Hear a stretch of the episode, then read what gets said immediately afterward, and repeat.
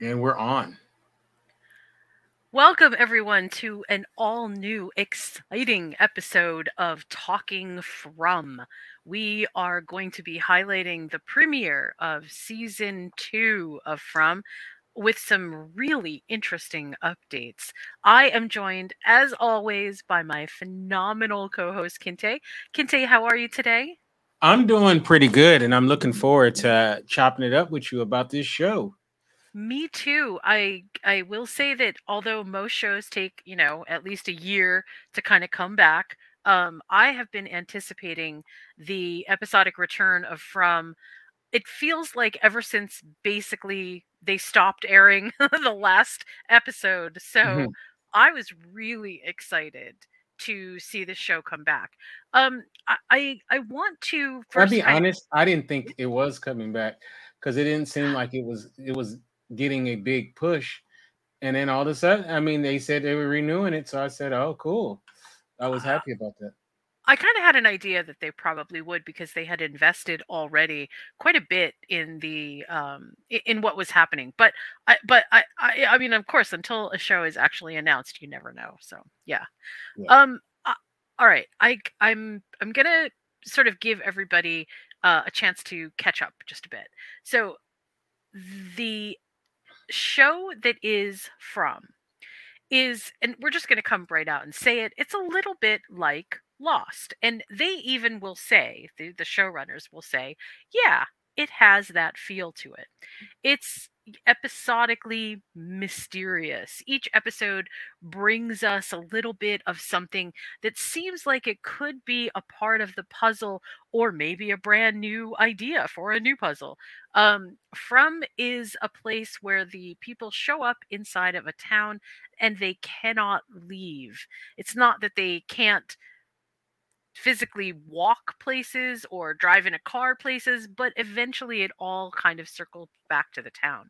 Now, interestingly, in the first season of From, we were exposed to not just the monsters that we know of, who are the monsters that come out at night, but we were also introduced to some really weird lore, like these far away trees that you can get into and they bring you to different destinations, uh, talisman, which seem to protect the inside of any dwelling that you're in, and a, a bunch of other kind of interesting ideas.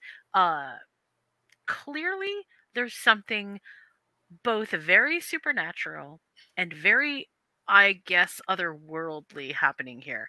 Um i'm going to get into some of the maybe a little bit odd things that were said in the first episode um and i'm going to ask kinte about what he thinks about some of this and i just want to say right off the top um although they keep alluding to everything being part of a dream I really don't think that that's what's going on. I think that that is a very clear red herring.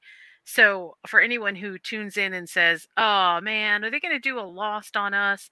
Uh, no, I don't think that they are. I think they have learned the lesson pretty well. So, without further ado, let's get into episode one of season two from From. Um, first, Kinte, what were your overall um, what did you overall think about it, and also how did you feel about the busload of people that show up because we know that they showed up at the end of the last episode of season one. What did you think about that piece coming forward into season two? I thought it was great. I mean, they needed some new fodder, you know, uh, people to uh to get uh Terrorize. right. So, and then you know, just new blood, period. And I thought it was um handled quite well. So uh I thought they did a great job of continuation from the last season. And I have to say that the pacing of this season so far, in uh we're three episodes in, is so I think is way better and it, moves uh, a lot better. So uh, I got to give the writers a lot of credit. And um, once again, going back to the the Lost connection, we know that the writers um, and some of the and Jack Bender, who was one of the top directors who directed the um, I believe this episode and ep- the second episode uh, was the top director from Lost, as well as uh, the writers uh, worked. Uh, a lot of the writers worked on Lost, and the name of this episode is called "Strangers in a Strange Land," which is famously uh, a name of uh, a season three Lost episode. Unfortunately, right. it's one of the worst Lost episodes of all time, which I thought it was interesting that, and it's seen as one of the worst episodes. It's that tattoo episode. I don't know if you remember oh, that one. Right. Yeah. You find out why Jack got his tattoo. It's horrible. Yeah. But I I don't know if but this is so much better than that episode, and I love Lost. So uh uh I I wonder why they purposely uh, named it this this. I mean, anyone who loves both shows will definitely know the connection. You know. Well, I, am gonna, you know, just furthering along with this sort of um, uh, idea with the connections here.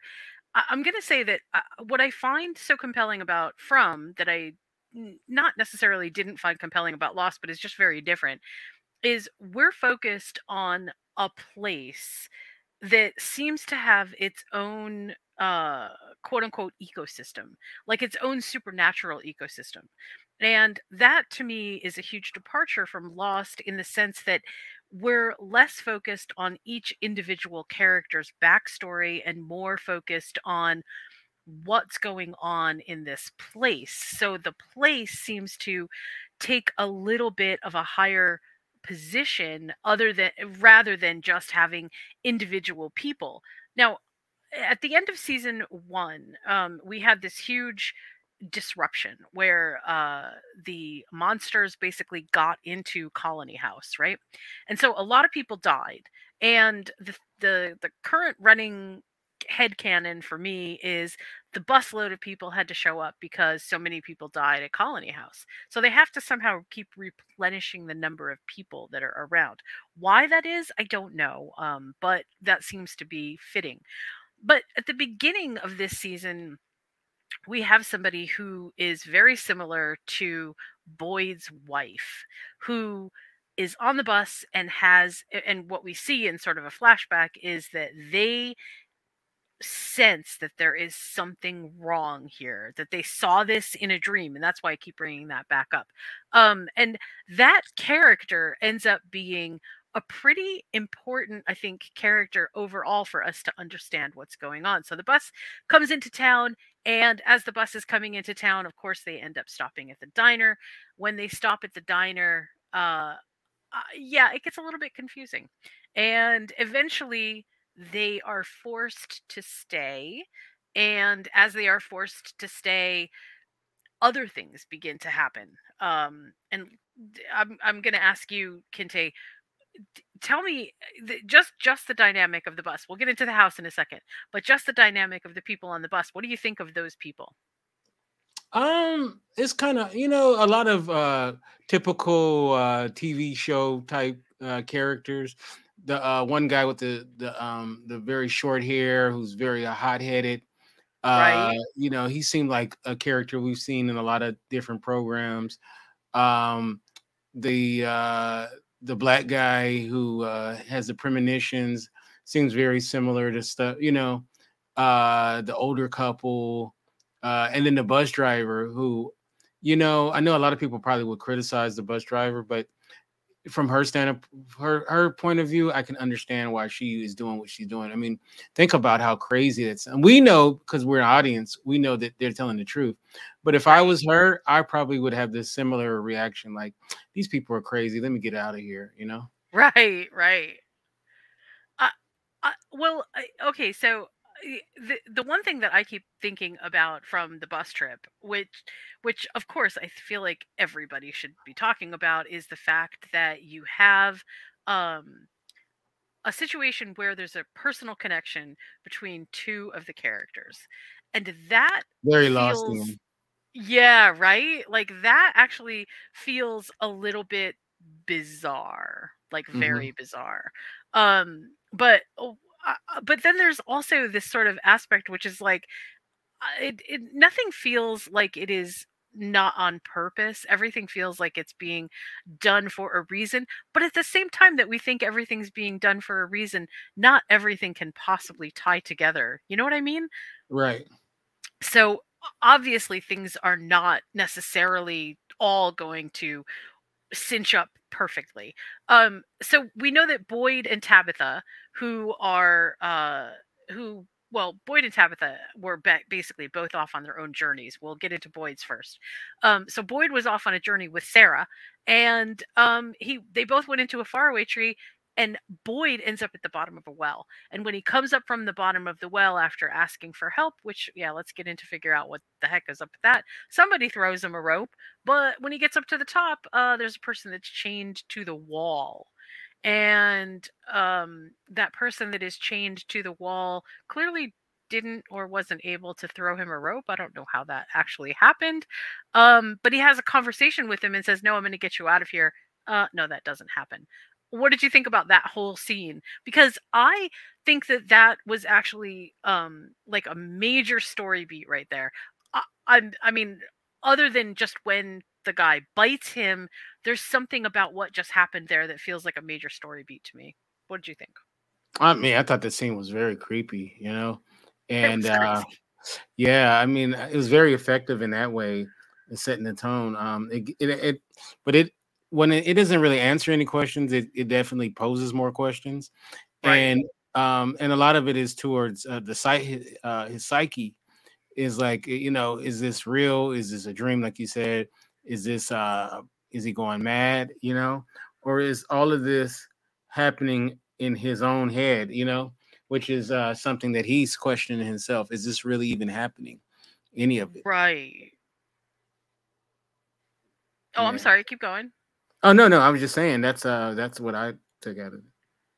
I I think the fact that he knew Abby is like the reason that I think it's a major story beat is because I'm not convinced that the faraway trees are not some kind.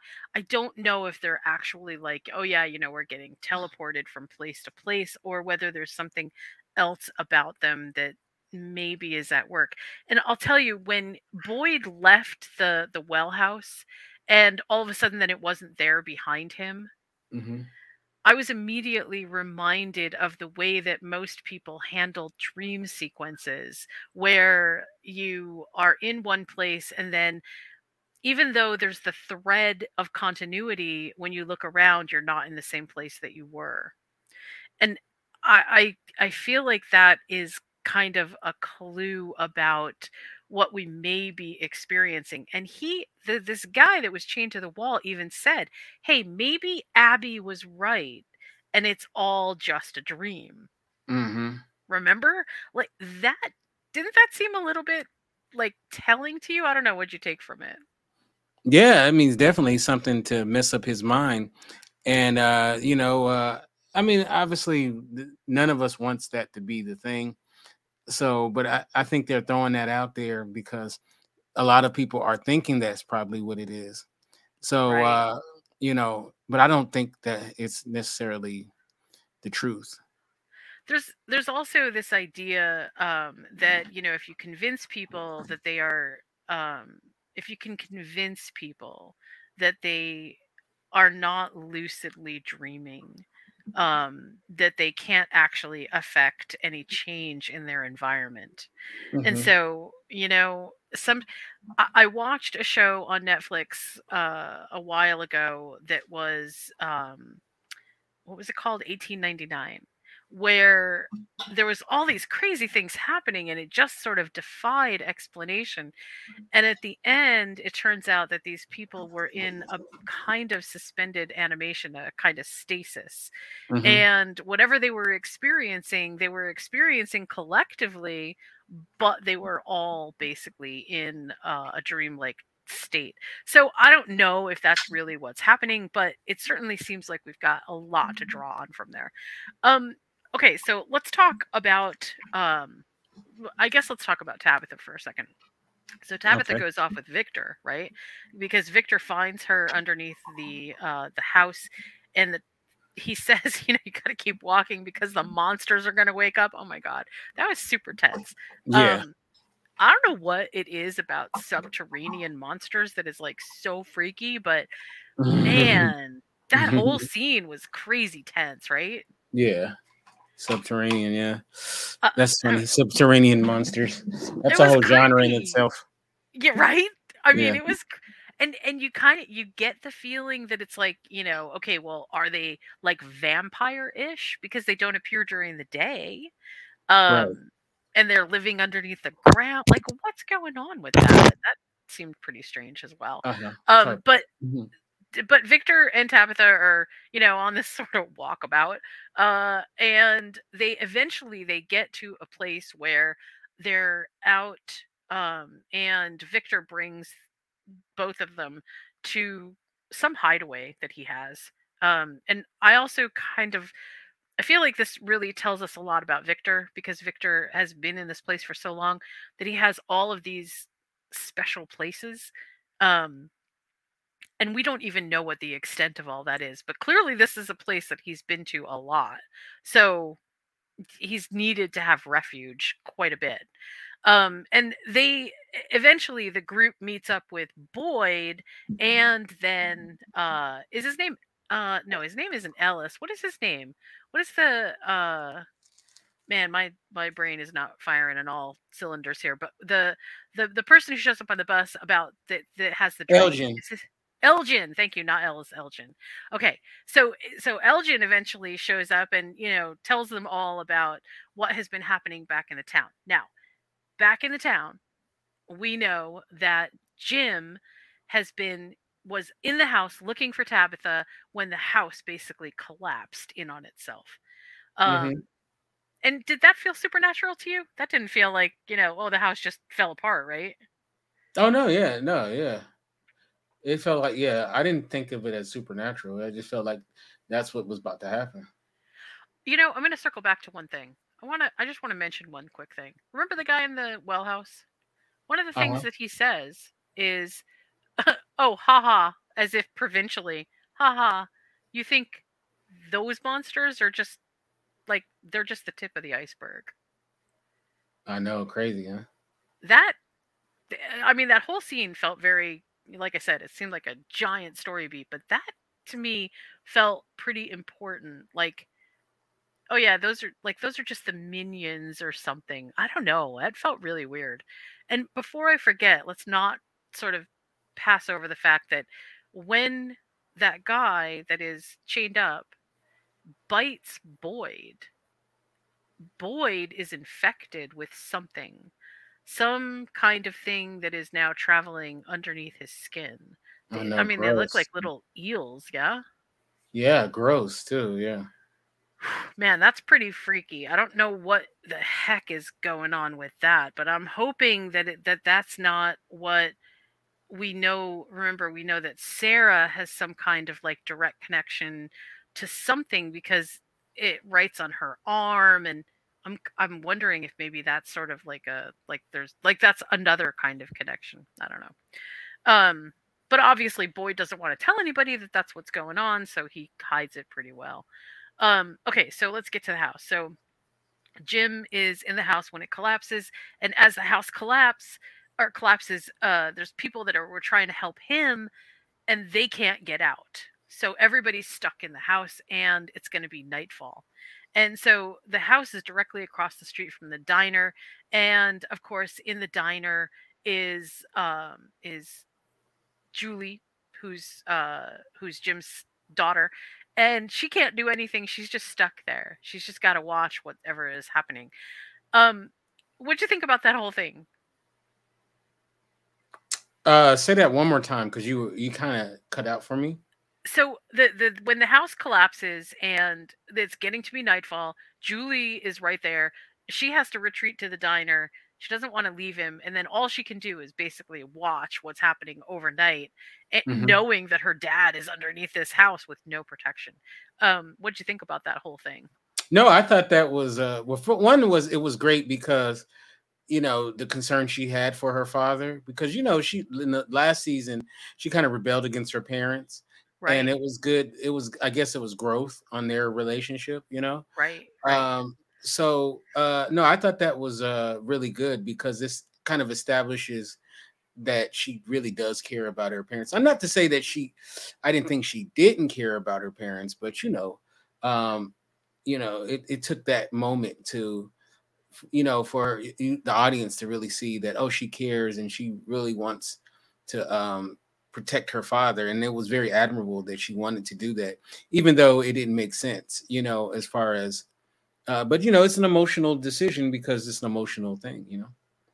Right and the the fact that she that also now we know that uh um that ethan was further away from everybody um and hanging out basically with jade who and then they go ransack victor's room and stuff but in the mm-hmm. meantime all of these high stakes things are happening in the diner nobody in the diner who is from the bus believes that there are monsters and it takes basically a bunch of killing for the people that are in the diner to even begin to fathom what's really going on.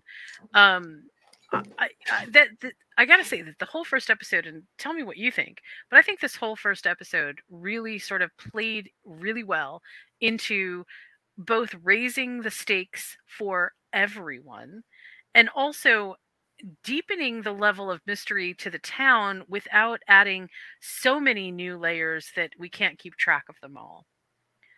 What do you think about that? Yeah, yeah, uh, yeah. I thought that. I mean, once again, I, I think that it was extremely well done. It was uh, uh, because you know I think this show really needed it. You know, yeah. it really needed to uh, to um, to do that to take this show to the next level. So uh, I would definitely say that yeah, that was a that was good. Very well, well done. we had oh, in the in the last in the last season in season one we had a lot of groundwork being laid i think to both endear us or give us a sense of um, agency with each individual character. So we needed to have some background information. And we got a deepening level of mystery surrounding the town and what is out and around the town that is what is out there? Because you know we talked a little bit in our last podcast uh, that we did for from about boyd and sarah discovering the spiders and then you know boyd seeing abby and the lighthouse and things that just sort of stand out as okay this is just a crazy um there's so many things coming all together at one time that it's impossible for us to make any headway in what may or may not be happening. And so the way that I feel like they're doing this, which I, I think is absolutely perfect, is by giving us individual journeys to go on with all of these different characters. But I think that the first season needed to make us want to care about them. Like, why would we care about uh, Fatima and um, Ellis if we didn't have some feeling for what they were going with. I mean in the in the very next episode when ellis uh well in the very next episode when the, when the two of them sort of have their moment of crisis uh, the stakes have to be very high for them in order for us to care. Otherwise it will just feel like well yeah all these things are happening but why do we care? Do you know what i mean? Right yeah no yeah makes yeah perfect sense yeah because I kind of felt like that in the very first episode with the girl who lets in the monster, you know, who's tapping at the window, going, "But it's your oh, grandma." Don't get me started on her, uh, right? Uh, and and like I, I, mean, not that that wasn't a really shocking scene because of course it was, but did I really care about the little girl? No, because no. I didn't know her, right? But now I know everybody. I know Tabitha. I know Jim. I know Victor. I know Boyd. I know Jade. I know Donna. I know Kenny. I know Kristi. I know Fatima. I know Ellis. I know Julie. I know Sarah. And I know all these people and Ethan. I know all these people. There's so many of them, but they all matter. Like if you ask about each and every one of these people, they all make a difference. Um, let's talk a little bit about Donna. I gotta say, Donna really stepped up in the first two episodes as being just such a badass. Uh, what what were your impressions of how Donna treated or reacted to the people from the bus getting them into the diner and then subsequently keeping everybody in the diner even though they were like we got to get out there well you know you got to remember that everybody was coming off a traumatic experience so really they didn't have time to to you know to pussyfoot around you know what i mean so so it was kind of like you know, uh, and then they were running out of time too. So it was pretty much like, you know what, let's just get this done, you know, like, and right. I'm about to shoot out the window, you know, shoot out the uh the bus tires. Bus tires, yeah, and you know, and I'm sure to those people she looked crazy, but eventually she knew that you know it was going to be proven that that she was in fact telling the truth. I I love this duality uh, between Donna and Boyd, where you know it should be Kenny that's really picking up the slack and you know doing the stuff that Boyd would be doing, but Kenny kind of takes a back seat to Donna, and Donna really steps up and becomes the quote unquote sheriff um, in Boyd's absence, and I I thought that that was really it was a good choice because Donna is the strongest I think of anybody in this mm-hmm. town so far. Right. Which no, yeah, no. is yeah, that's kind of amazing. I mean, I, I feel like it's kind of, I, and I feel like the reason that it it sort of works in parallel sequence with uh or, or parallel connection with Boyd is because both Donna and Boyd have lost someone very dear to them in the town and the personal connections that the two of them make over that the shared trauma bonding is really powerful you know? They understand what's at stake so it that it felt really good. I don't know i just really liked it. Yeah me too. Um all right so let's talk a little bit about um some of the things that then we go on to find out later. Um i i well you tell me what do, what stands out to you as one of the biggest episodic um reveals of the first two episodes? Um well, obviously the bite. Um right. also um Jade, I like the the the piece about Jade and Vic, you know, going in Victor's room and and uh that was cool. Yeah, discovering and, more. And of, of course, the, the main thing is uh you know, love has come home. you know, right. that and poor guy. Uh, you know, he's he's just got to deal with it. you know. Yeah, but, you mean uh, Kenny? Kenny, yeah, thank you. Yeah, and that it, I think I felt I felt really bad for him. He loves Kristi so much. Yeah, and you know, and he handled it pretty pretty well as you could, you know. He just, you know, he seemed to just accept it. He didn't he didn't really fight it or anything. He just was like, okay, this is uh what it is. Uh it it it feel I think it feels a little bit weird in some ways because um because there's this idea that I think all of us kind of had at the end of season 1 that you know maybe there's some hope for people even though they're in the middle of this major crisis. And I got to say that this is one of the reasons I'm very concerned about Ellis and Fatima because that feels a little bit too happy in a time of absolute chaos. Um, and I don't know how that's going to end. I don't know. What do you think about it? I mean, I love that. I, I love the idea that the two of them are so close, but I also sort of feel like anytime anybody gets close in this town, it turns upside down.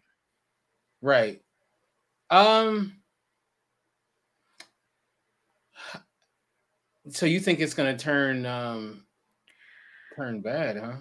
I I I mean I I wish I could say that I did. I didn't even everything... think about that. I guess you know what? I mean, it does have. I guess it does have that that as a, uh, a potential, you know, of man, I that's pretty good. I didn't even think about that. That that they could actually I mean, but he just seems like the kind of person that that would just accept it personally. That's what I I I, I don't know. I just feel like he, you know, I just felt like he was like, well, it's that's what it is, you know, like you know, right, I right. I can't do anything about it, you know. Uh he didn't uh he didn't try to uh to um to fight it at all. You know, he actually handled it pretty pretty because oh, if you think oh, about it, it's not oh, like wait, there's are a you, Are you uh-huh. talking about Kenny? Because I'm talking about Fatima and Ellis. Oh, I'm sorry, Fatima. Oh, okay, we got off of that. Okay, I'm. Ugh, I, I apologize. Uh, no, oh no, no, no, no. Um, uh, Fatima and Ellis. Oh yeah, that's going. That's going bad. Yeah, I, right. I, I mean, yeah. Okay, I'm sorry. Yeah, that is. Uh, she is losing it, and he's doing his best to try to, to um, keep it together. Keep it together with her or for her or whatever. Uh, but no, I don't. I don't see. Yeah, that's not going to go. That's not going to end well.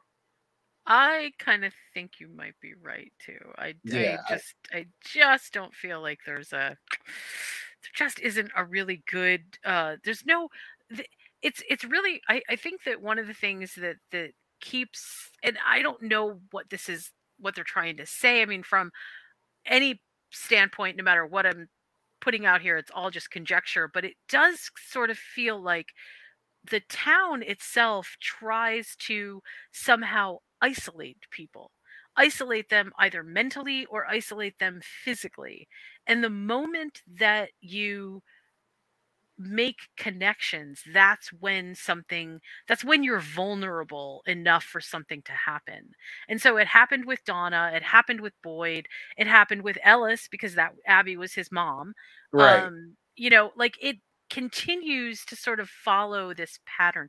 It even happened to Sara because she loses her brother, mm-hmm. you know, in the most ridiculous way ever. Sara, right. goofball. Um, so, and we'll get to Sara in our next podcast because we're going to talk about episode three. But uh, you know, as we sort of like move into uh, what we I think personally, as we move into what we are now expecting from episode one and episode two, uh, the the number of things that we have discovered are still sort of hanging out there but we have discovered some new things we discovered we knew from season one that um, there is some bigger entity sort of mm, maybe not controlling but communicating because the radio tower did work Mm-hmm. And they did contact somebody, but then the huge storm happened. And as the huge storm happens, it basically obliterates everything. No, why? That is, I think, kind of a big question. Um, and then on top of that, as we discover sort of what's happening um, here into season two, we know that there is electricity, but the electricity doesn't go anywhere. That Tabitha's big discovery was the wires aren't connected. We don't. That there's no reason for electricity to be working. Um, we also discover little bits and pieces about things, as I said, being subterranean or things being completely disconnected from the outside world, like the well house, like being in the underground caverns or places like that, right? So we know that there's those things happening.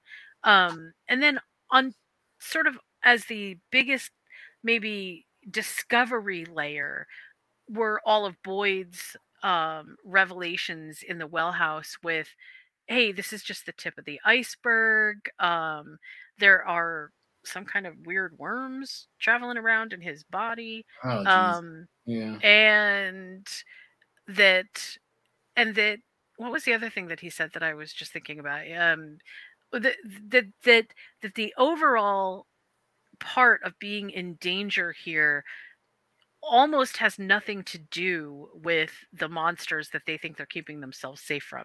Because Boyd thinks it's such a huge deal that there's talisman now, and so hey, you know, we can keep you safe. And the guy in the well house was like, "Oh, that's funny. you think that that's going to keep you safe? Because clearly, no, that's not going to keep you safe." Right. Um. But other than that, we have sort of settled into a pattern of okay, there isn't we're, we're not learning quite so much about the town as much as we're learning about the things that we've already kind of made the discovery for like we know that the symbols mean something those symbols that victor uh, was collecting in his notebooks and that we also saw in the diner store right in the storage right. area um, things like that which we still don't know what those mean maybe those are talisman do we know i don't I think we've no got, yeah, we haven't gotten anything with that, have we? No, no, not at all.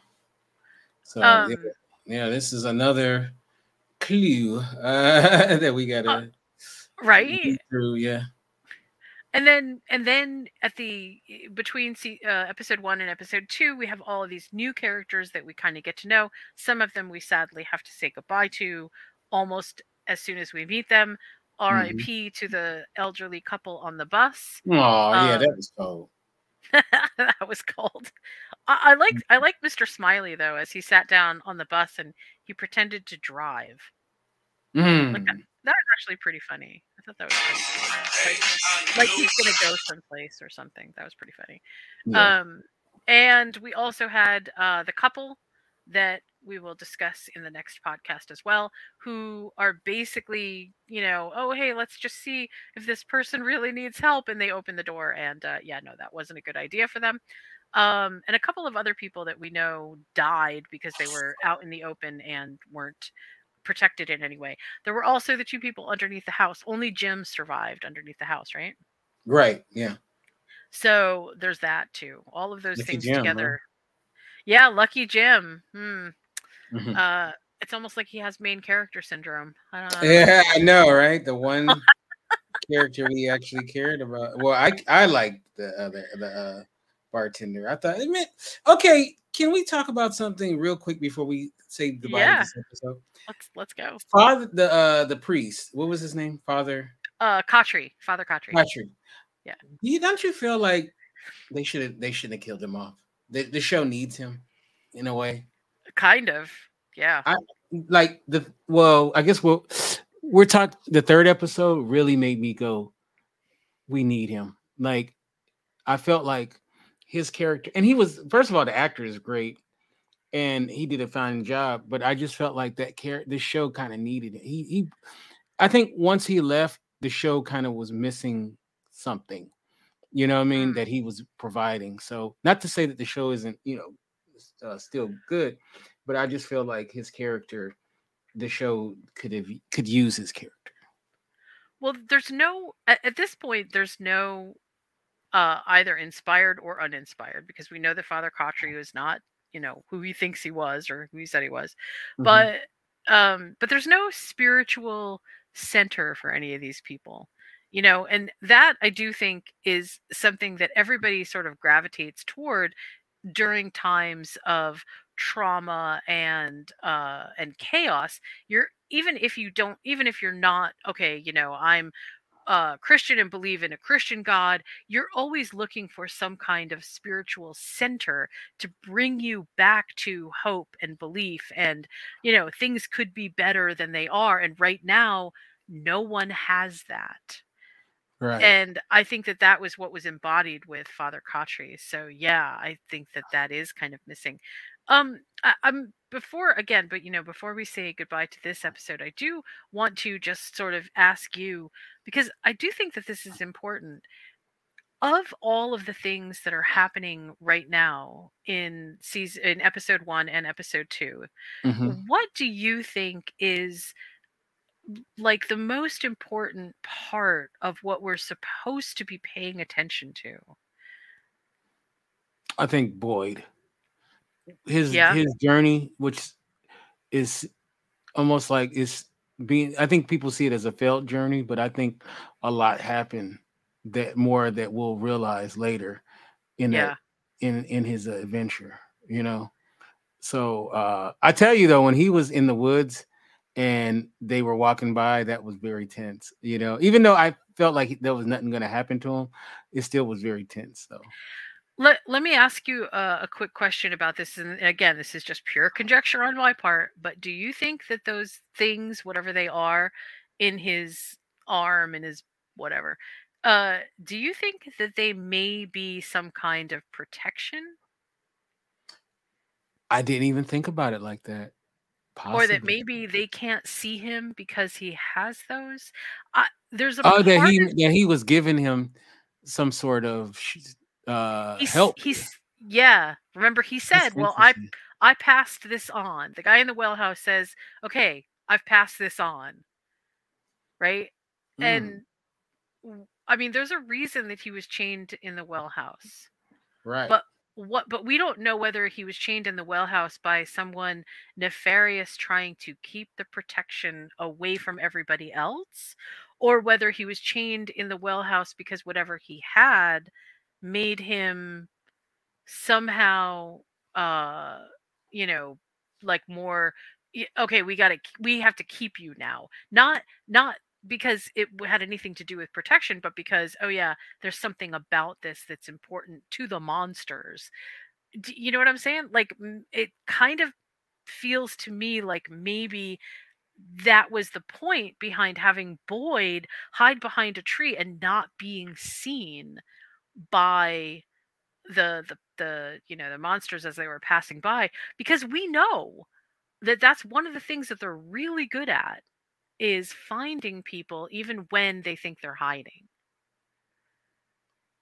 Remember? Because ah. they, they were saying that like you know they had to hide underground when they first got there and if you were out in the open you were basically just going to be fodder because anybody that was in the open that wasn't hiding really well they could find them right right yeah I don't know, just just a thought, but I I feel like maybe that scene was supposed to say, hey, you know, whatever's going on with Boyd, yeah, it's probably something that's making him a little bit less visible to monsters. I don't know. I guess we'll find out, but yeah, we'll find out. It was all right. Uh, so let's. uh uh How can well they can get me at Kinte F on Twitter, and also um they can get me at. uh um, Kinte Ferguson on Instagram. How can they get you? Uh, people can find me at my website, moviesandmeals.com. You can also join me for my other podcasts, which I do uh, with Wadco Media. Please join me. We have a great time. Um, I, I, thank you so much for joining us on this episode. We're going to launch right into our next episode where we're going to talk about episode three of season two from From and I hope you'll join us. This has been great. Kinte, thank you so much for uh, being an awesome podcast co host. I love this. This is great. So we'll see you next time. Peace.